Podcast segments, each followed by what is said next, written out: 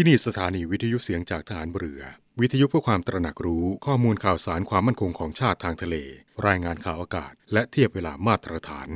จากนี้ไปขอเชิญรับฟังรายการ นาวีสัมพันธ์ครับ ประเทศชาติจะเป็นปึกแผ่นมั่นคงได้ ก็ด้วยคนไทยทุกหมู่เหล่า พร้อมเพรียงกันปฏิบัติหน้าที่ของตน โดยมีอุดมคติและจุดมุ่งหมายอย่างเดียวกัน คือ ประโยชน์สุขของทุกคนในชาติ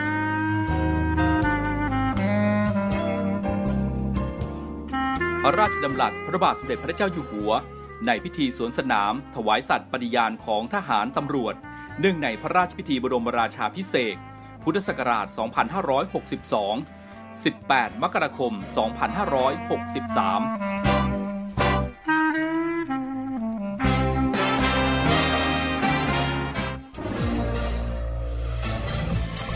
คุณกำลังฟังเสียงจากฐานเรือ ทุกความเคลื่อนไหวในทะเลฟ้าฝั่งรับฟังได้ที่นี่เสียงจากทหารเรือ กับช่วงเวลาของรายการนาวีสัมพันธ์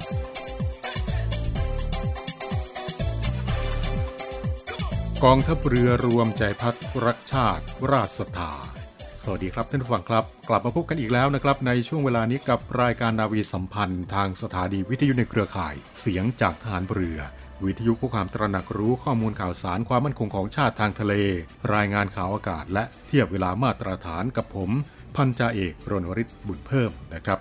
พบกันเช้าวันนี้ครับ วันศุกร์ที่ 25 มีนาคมพุทธศักราช 2565 นะครับ จากวันนี้ไปอีกไม่กี่วันนะครับ ก็จะเข้าสู่เทศกาลสำคัญของชาวไทยอีกครั้งหนึ่ง นั่นก็คือ เทศกาลสงกรานต์นั่นเองนะครับ ซึ่งก็เป็นประจำทุกปีนะครับ เมื่อเข้าถึงเดือนเมษายนนะครับ ต่างคนก็ต่างรอกับเทศกาลวันสงกรานต์นะครับ ที่เป็นอีกหนึ่งช่วงเวลาที่มีวันหยุดยาวติดต่อกันหลายวันนะครับ ที่หลายคนก็ถือเอาโอกาสนี้นะครับ เดินทางกลับบ้านกลับไปเยี่ยมภูมิลำเนาอีกครั้งหนึ่ง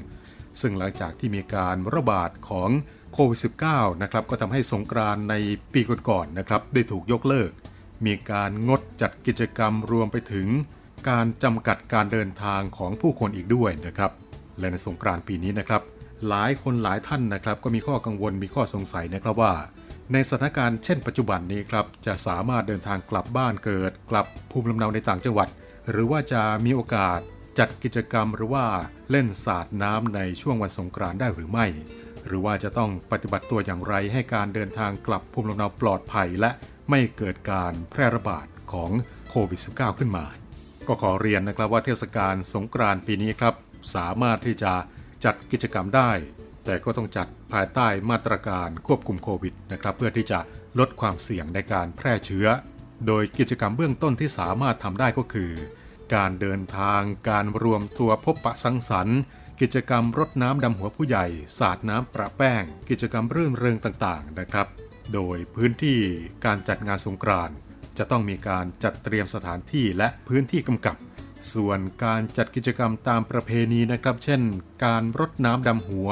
สงน้ำพระ การละเล่น การแสดงวัฒนธรรม ประเพณีท้องถิ่น ขบวนแห่ การแสดงดนตรี จะต้องปฏิบัติตามมาตรการโควิด free setting และก็มีการกำกับอย่างเคร่งครัด ห้ามประแป้ง ปาร์ตี้โฟมจำหน่ายและบริโภค เครื่องดื่มแอลกอฮอล์ในพื้นที่จัดงานกำหนดช่องทางเข้าออกงาน จัดจุดคัดกรองและควบคุมความหนาแน่นในพื้นที่จัดงาน สวมหน้ากากอนามัยตลอดเวลาพกเจลแอลกอฮอล์รักษาระยะห่างตลอดเวลาที่ร่วมงานสำหรับพื้นที่สาธารณะที่ไม่ได้มีการควบคุมนะครับ เช่น ตามท้องถนน ห้ามเล่นน้ำประแป้งและปาร์ตี้โฟมนะครับ ส่วนกิจกรรมรวมกลุ่มในครอบครัวนะครับ เช่น การรดน้ำดำหัว การรับประทานอาหารร่วมกัน ให้จัดกิจกรรมในที่ที่มีการระบายอากาศได้ดี หรือว่า ในที่โล่งไม่หนาแน่นหรือว่าคับแคบ สวมหน้ากากตลอดเวลางดกิจกรรมการสัมผัสใกล้ชิด หรือว่าใช้สิ่งของร่วมกัน หลีกเลี่ยงการรับประทานอาหารหรือว่าเครื่องดื่มร่วมกันเป็นเวลานาน และสำหรับผู้สูงอายุที่ยังไม่ได้รับวัคซีนครบตามเกณฑ์นะครับ ก็ควรที่จะได้รับวัคซีนให้ครบก่อนที่จะร่วมกิจกรรมสังสรรค์ และสัมผัสใกล้ชิดลูกหลาน และก็ขอแจ้งให้กับผู้ที่ติดเชื้อ และผู้สัมผัสเสี่ยงสูง ห้ามร่วมกิจกรรมโดยเด็ดขาด ซึ่งศูนย์บริหารสถานการณ์โควิด -19 นะครับก็ได้แจ้งข้อมูลผ่านแฟนเพจ ศูนย์ข้อมูลโควิด -19 ถึงวิธีการปฏิบัติตัว ในช่วงเทศกาลวันสงกรานต์2565 ดังต่อไปนี้ครับก็คือ การจัดกิจกรรมทำบุญสรงน้ำพระพุทธรูป ขนทรายเข้าวัด พระบุคลากรในวัดและประชาชน ฉีดวัคซีนเข็มกระตุ้น ปฏิบัติตามโควิด free setting ทำความสะอาดก่อนและหลังหยิบจับอุปกรณ์ เตรียมของมาเองในการสรงน้ำพระและเว้นระยะห่าง 1-2 เมตรนะครับนี่ก็คือกิจกรรมทำบุญส่งน้ำพระพุทธรูปขนสายเข้าวัดนะครับ ส่วนกิจกรรมในครอบครัวไหว้ขอพรพ่อแม่ญาติผู้ใหญ่ สมาชิกในครอบครัวควรฉีดวัคซีนเข็มกระตุ้น ตรวจ ATK ก่อนที่จะเข้าร่วมกิจกรรม ใส่หน้ากากอนามัยตลอดเวลา ควรจัดกิจกรรมในที่โล่งไม่หนาแน่น เลี่ยงใช้เวลารับประทานอาหารด้วยกันเป็นเวลานาน และผู้สูงอายุที่ไม่ได้ฉีดวัคซีนครบตามเกณฑ์ ควรเลี่ยงสังสรรค์หรือว่าสัมผัสใกล้ชิดกับลูกหลาน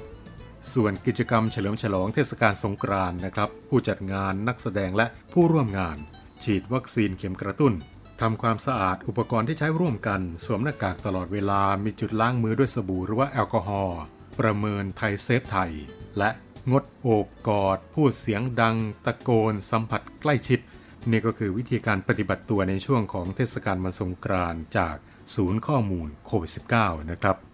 ส่วนนายแพทย์เกียรติภูมิวงรจิตปลัดกระทรวงสาธารณสุขครับ ท่านก็ได้แจ้งว่าใกล้เข้าสู่ เทศกาลสงกรานต์ที่มีผู้คนเดินทางกลับบ้าน ก็ขอเชิญชวนให้ผู้สูงอายุ เร่งมารับวัคซีนเข็มกระตุ้นเพื่อสร้างภูมิคุ้มกัน โดยได้กำหนดให้วันที่ 21 ถึง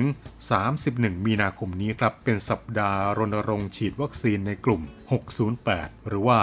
save 608 นั่นเองนะครับ ทางนี้ก็เพื่อที่จะลดความกังวลในกลุ่มผู้สูงอายุ วัคซีนเข็มกระตุ้นเข็มที่ 3 นี้ครับก็สามารถที่จะเลือกรับวัคซีนแบบครึ่งโดส หรือว่าเต็มโดสได้ในส่วนของวัคซีนไฟเซอร์นะครับ แต่สำหรับผู้สูงอายุ 608 ที่ถึงครบกำหนดรับเข็มที่ 4 ก็มีแนวทางให้รับวัคซีนแบบครึ่งโดส เพื่อที่จะเป็นการลดอาการข้างเคียงลดความกังวล และการให้บริการฉีดวัคซีนนี้ครับเปิดให้บริการทุกวันไม่มีวันหยุด ในช่วงเทศกาลสงกรานต์นี้ครับลูกหลานก็สามารถที่จะพาผู้สูงอายุมารับวัคซีนได้นะครับ ขณะเดียวกันครับสำหรับบุตรหลานที่มีความตั้งใจที่จะไปเยี่ยมผู้สูงอายุ ในช่วงเทศกาลสงกรานต์นี้ครับนอกจากจะต้องเตรียมความพร้อม รับวัคซีนให้ครบแล้วนะครับ ก็ควรที่จะงดเว้นการปาร์ตี้ กาดต้องไม่ตกตรวจ ATK อย่างน้อยหนึ่งครั้งก่อนที่จะเดินทางกลับภูมิลำเนา และหลังจากที่เดินทางกลับจากภูมิลำเนาแล้วนะครับ ก็จะต้อง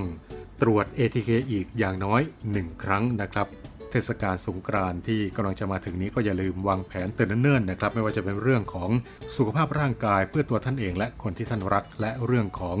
ยวดยานพาหนะที่ใช้สำหรับเดินทางนะครับ ซึ่งในทุกเทศกาลที่มีวันหยุดยาวติดต่อกันหลายวันนี้นะครับ ก็มีพี่น้องประชาชน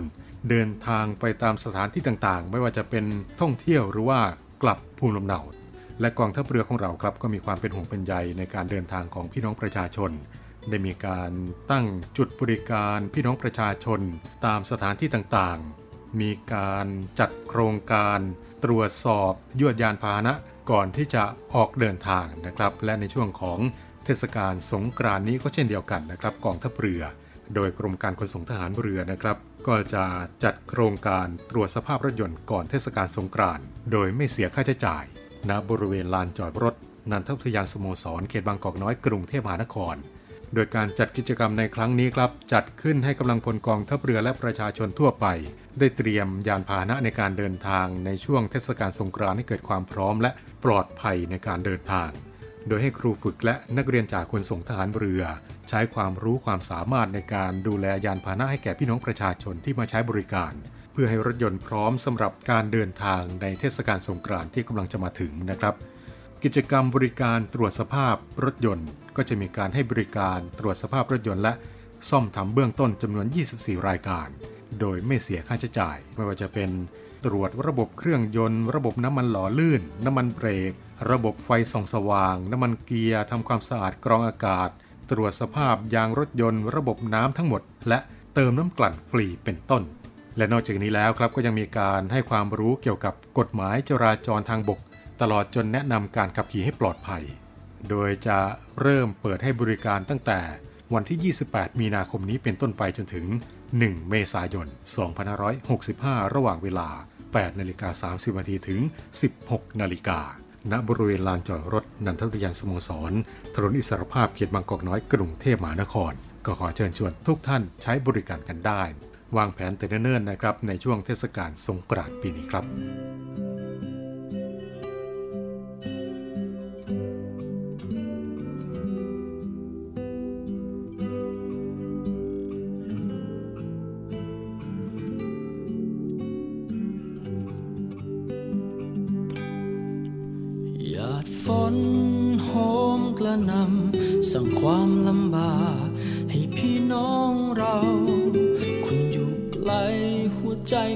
ปวดร้า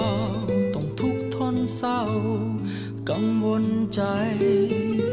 ขอจงอย่าทุกข์ท้อแท้ แต่ทุกคนโปรดจงรู้ไว้ว่ายังมีทหารเรือไทย อยู่เคียงข้างใจ เมื่อพ้องภัยมา สิ่งที่เห็นทุกเข็นบังเกิด มองดูเถิดไทยรวมอาสา ทุกภาคส่งใจกันมา จับมือกันพา ผ่านวันนี้ไป จะช่วยกันเพื่อวันพรุ่งนี้ ไม่รอรีแม้ไกลหรือใกล รวมพลังทั้งกายและใจ กองทัพเรือไทย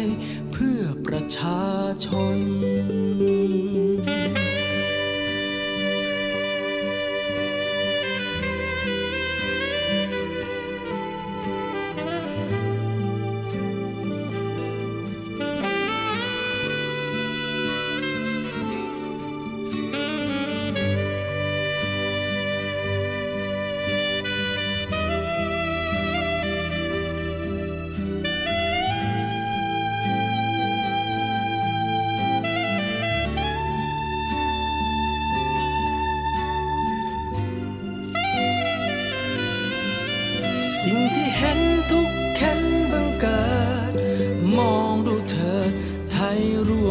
มอาทุกภาคส่งใจกันมา จับมือกันพา ผ่านวันนี้ไป จะช่วยกันเพื่อวันพรุ่งนี้ ไม่รอรีแม้ไกลหรือใกล รวมพลังทั้งกายและใจ กองทัพเรือไทย เพื่อประชาชน รวมพลังทั้งกายและใจ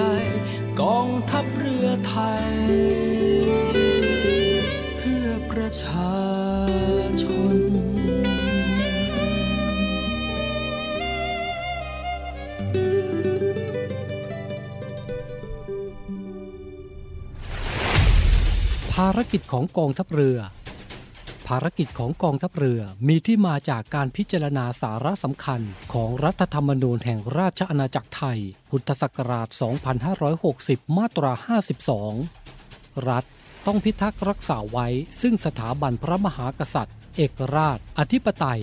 บูรณภาพ แห่งอาณาเขต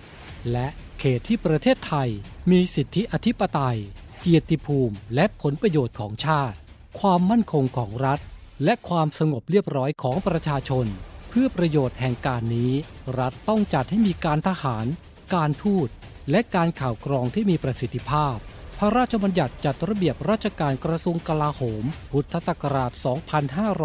2551 มาตรา 20 กองทัพเรือ มีหน้าที่เตรียมกำลังกองทัพเรือ การป้องกันราชอาณาจักร และดำเนินการเกี่ยวกับการใช้กำลังกองทัพเรือ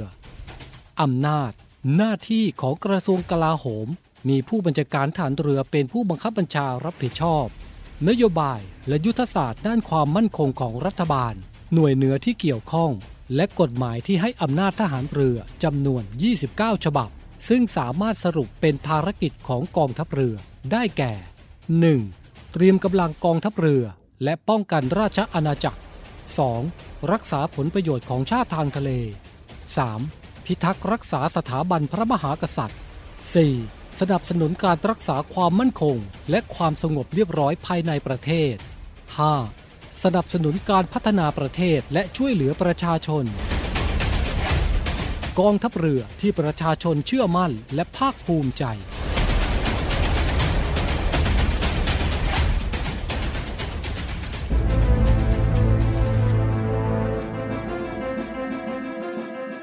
จากการสถาปนากรมยุทธนาธิการเมื่อวันที่ 8 เมษายน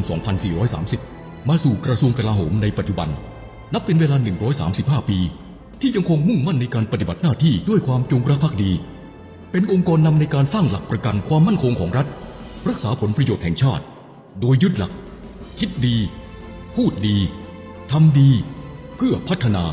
และพร้อมเป็นหลักประกันความมั่นคงของชาติ ในการพัฒนาและขับเคลื่อนประเทศให้มีความเจริญ มั่นคง มั่งคั่ง และยั่งยืนสืบไป ด้วยปณิธานกลาโหมเทิดราชา รักราช ชาติมั่นคง ท่านผู้ฟังกำลังอยู่กับรายการนาวีสัมพันธ์นะครับ กลับมาในช่วงนี้ครับนำทุกท่านไปพบกับอีกหนึ่งเรื่องราวที่นำมาฝากกันเป็นประจำทุกเช้าวันศุกร์นะครับ กับขนบธรรมเนียมประเพณีทหารเรือนะครับ และในเช้าวันนี้ครับ ขอนำทุกท่านไปพบกับอีกหนึ่งขนบธรรมเนียมประเพณีทหารเรือกับ การชักบูดเรือครับ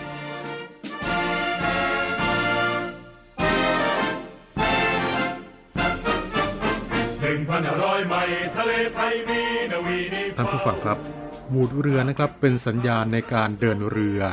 บอกทางเดินเรือในกรณีที่เรือเข้าที่ขับขันมีหมอก เรียกคนประจำเรือลงเรือสินค้า และเรือโดยสารก็จะใช้วูดเรือ เรียกคนโดยสารให้ทราบว่า เรือเตรียมเดินทางและ เป็นการทดลองวูดเรือด้วยเป็นต้นนะครับ และนอกจากนี้แล้ววูดเรือยังใช้เป็นสัญญาณในกรณีพิเศษนะครับ เช่น แสดงความยินดีต้อนรับแก่ผู้มีเกียรติ หรือพระบาทสมเด็จพระเจ้าอยู่หัวเสด็จผ่าน หรือว่าพิธีปล่อยเรือลงน้ำเป็นต้น และบูดเรือยังใช้เป็นสัญญาณภัยทางอากาศอีกด้วยนะครับท่านผู้ฟังครับไซเรนวูดที่แจ้งสัญญาณอันตรายหรือว่าวูดที่ใช้สำหรับสัญญาณเวลามีหมอก ได้ชื่อมาจากเทพธิดาในนิยายโบราณของกรีก ชื่อไซเรนนะครับ ซึ่งเป็นพวกที่มีความงดงามมาก แต่ก็มีความโหดเหี้ยมมากเช่นเดียวกัน พวกเธอใช้เสียงอันมหัศจรรย์ของเธอล่อให้ชาวเรือไปหาแล้วก็ฆ่าเสีย แต่ก็มีวีรบุรุษหนุ่มยูริซิสที่สามารถเอาชนะได้ โดยการมัดตัวเองไว้กับเสากระโดงเรือ และให้พวกลูกเรือของเขา อุดหูเสียจนไม่ได้ยินเสียงอะไร และกระเชียงเรือผ่านย่านอันตรายไปได้อย่างปลอดภัย และนี่ก็คือความเป็นมาของขนบธรรมเนียมประเพณีการชักบูดเรือที่นำมาเรียนกับทุกท่านในเช้าวันนี้นะครับ กลับมาพบกับเรื่องราวขนบธรรมเนียมประเพณีของทหารเรือได้ทุกเช้าวันศุกร์และในวันศุกร์หน้าจะเป็นเรื่องราวเกี่ยวกับอะไร มาติดตามรับฟังกันได้ กับช่วงเวลาของรายการนาวีสัมพันธ์7นาฬิกา30นาทีถึง8นาฬิกาครับ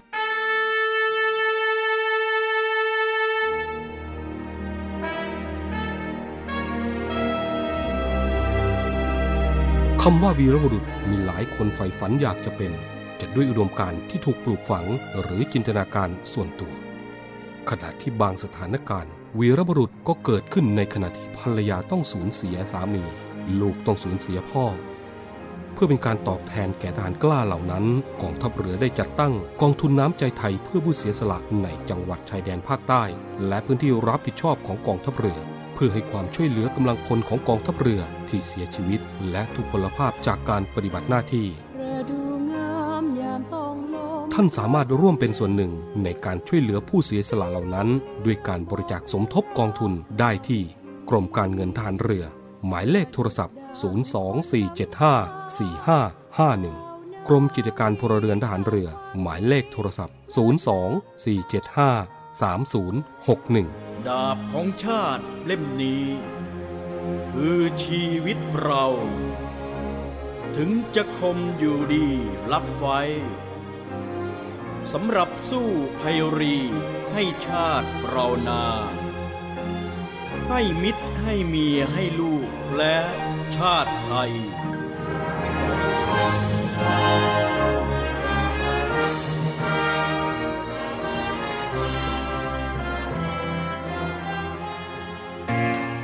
เตรียมพบกับสาระความรู้และความบันเทิงในรูปแบบใหม่ ที่คลื่นความถี่ในระบบ AM ทางสถานีวิทยุเสียงจากทหารเรือ 3 ภูเก็ต ความถี่ 1,458 กิโลเฮิรตซ์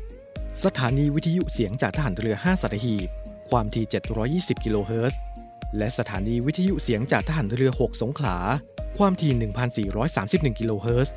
และทางแอปพลิเคชันเสียงจากทหารเรือ ในระบบปฏิบัติการ Android ได้ทุกพื้นที่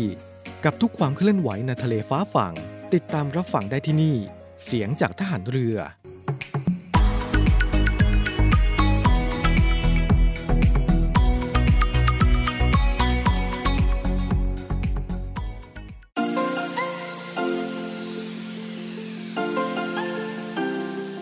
ร่วมแบ่งปันน้ำใจให้น้องหมาและน้องแมว กับศูนย์ดูแลสุนัขจรจัดของกองทัพเรือ เงินทุกบาททุกสตางค์ของคุณมีค่า สามารถนำไปใช้พัฒนาศูนย์ดูแลสุนัขจรจัดกองทัพเรือทั้ง 3 ศูนย์ ซึ่งประกอบด้วย 1. ศูนย์ดูแลสุนัขจรจัดกองเรือยุทธการ 2. ศูนย์ดูแลสุนัขจรจัดหน่วยบัญชาการนาวิกโยธิน และ 3. ศูนย์ดูแลสุนัขจรจัดหน่วยบัญชาการต่อสู้อากาศยานและรักษาฝั่งอำเภอสัตหีบจังหวัดชนบุรี สนใจโอนเงินบริจาคได้ที่บัญชีธนาคารทหารไทย ชื่อบัญชี กองทุนศูนย์ดูแลสุนัขจรจัดกองทัพเรือ เลขที่บัญชี 115 220 5918 หรือสอบถามโทร 024754238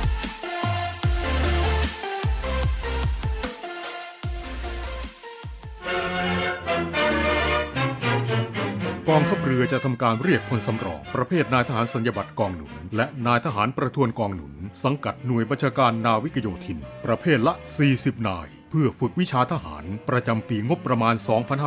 2565 ระหว่างวันที่ 20 ถึง 29 เมษายน 2565 จึงขอให้ผู้ที่ได้รับคำสั่งเรียกพลและหมายเรียกพลเดินทางไปรายงานตัว ณศูนย์การฝึกหน่วยบัญชาการนาวิกโยธิน ในวันที่ 20 เมษายน 2565 เวลา 8 นาฬิกา โดยพร้อมเพรียงกัน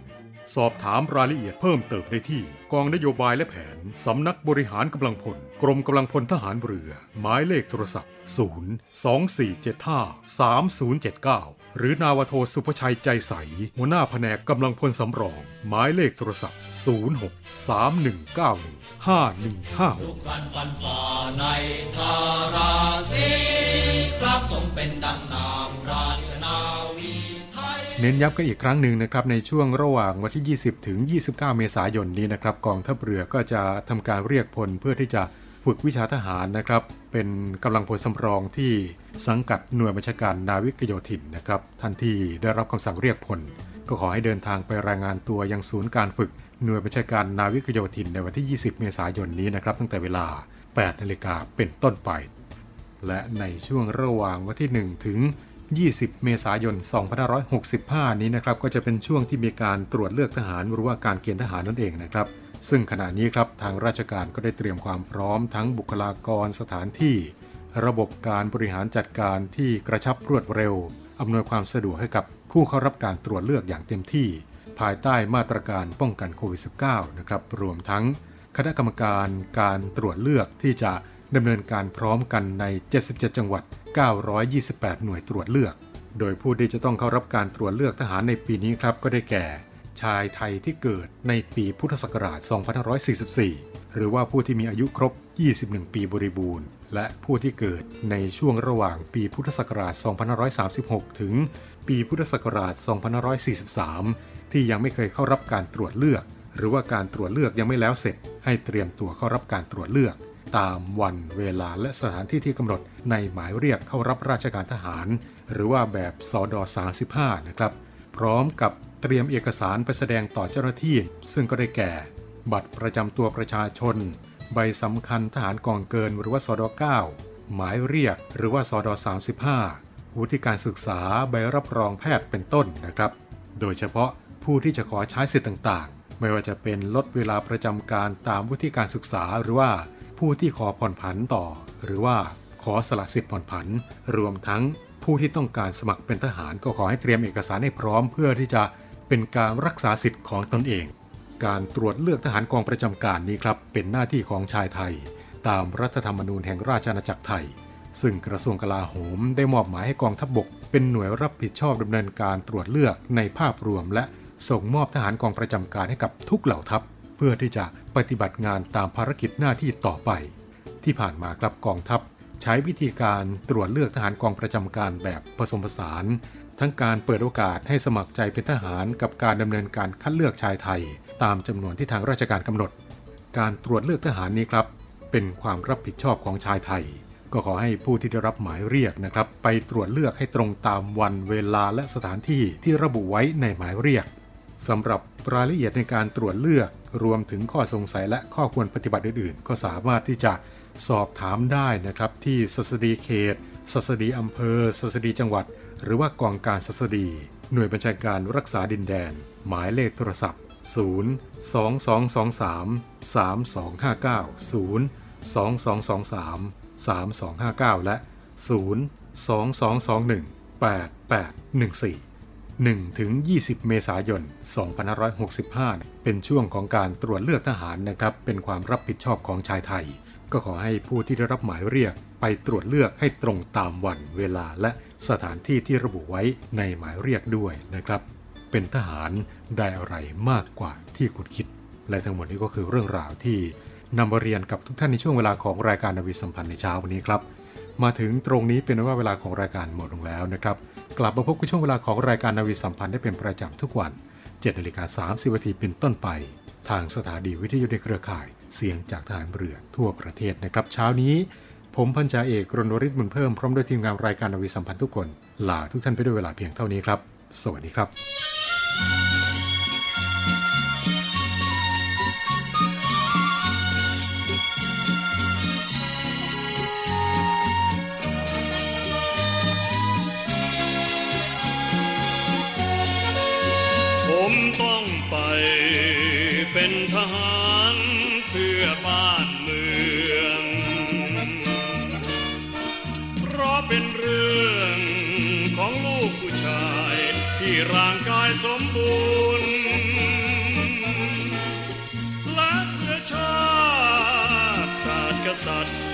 รัฐธรรมนูญ ผมต้องจากคุณเพียงสองปี มิใช่ว่าเนิ่นนานผมเปลี่ยนไปจากวัยรุ่นผู้วุ่นวาย กลับเป็นชายชะกันชะกาดชาติทหาร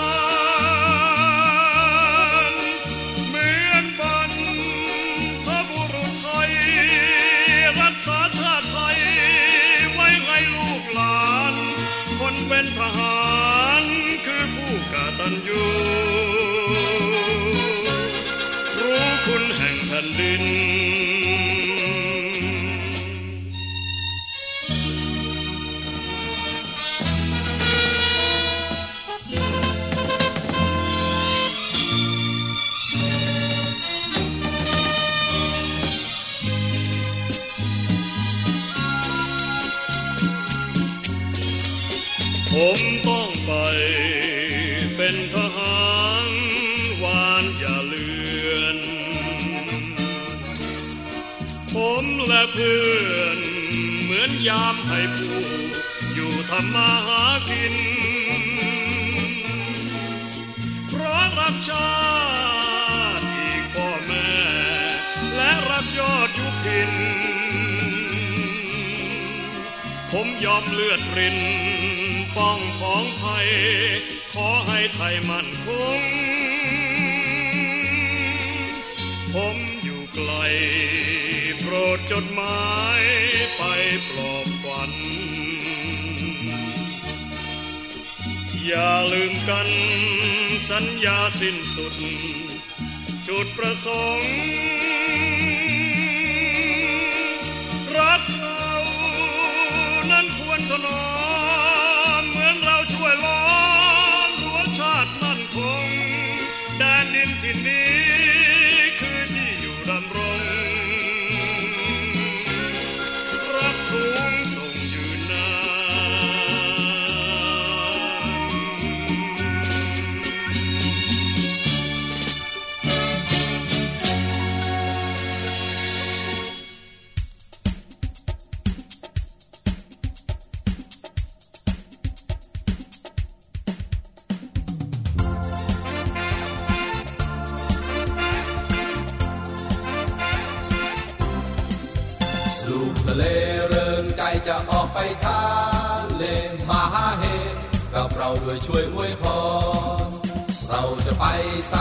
ารพวกที่มาร้านร้อนเมืองบีดอนมารดานั้นนาที่เรา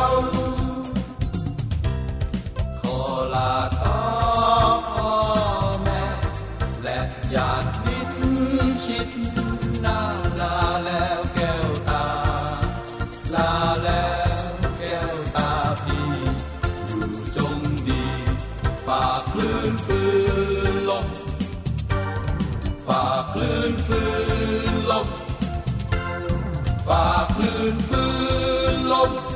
จมมันลงทะเล จมลงทะเล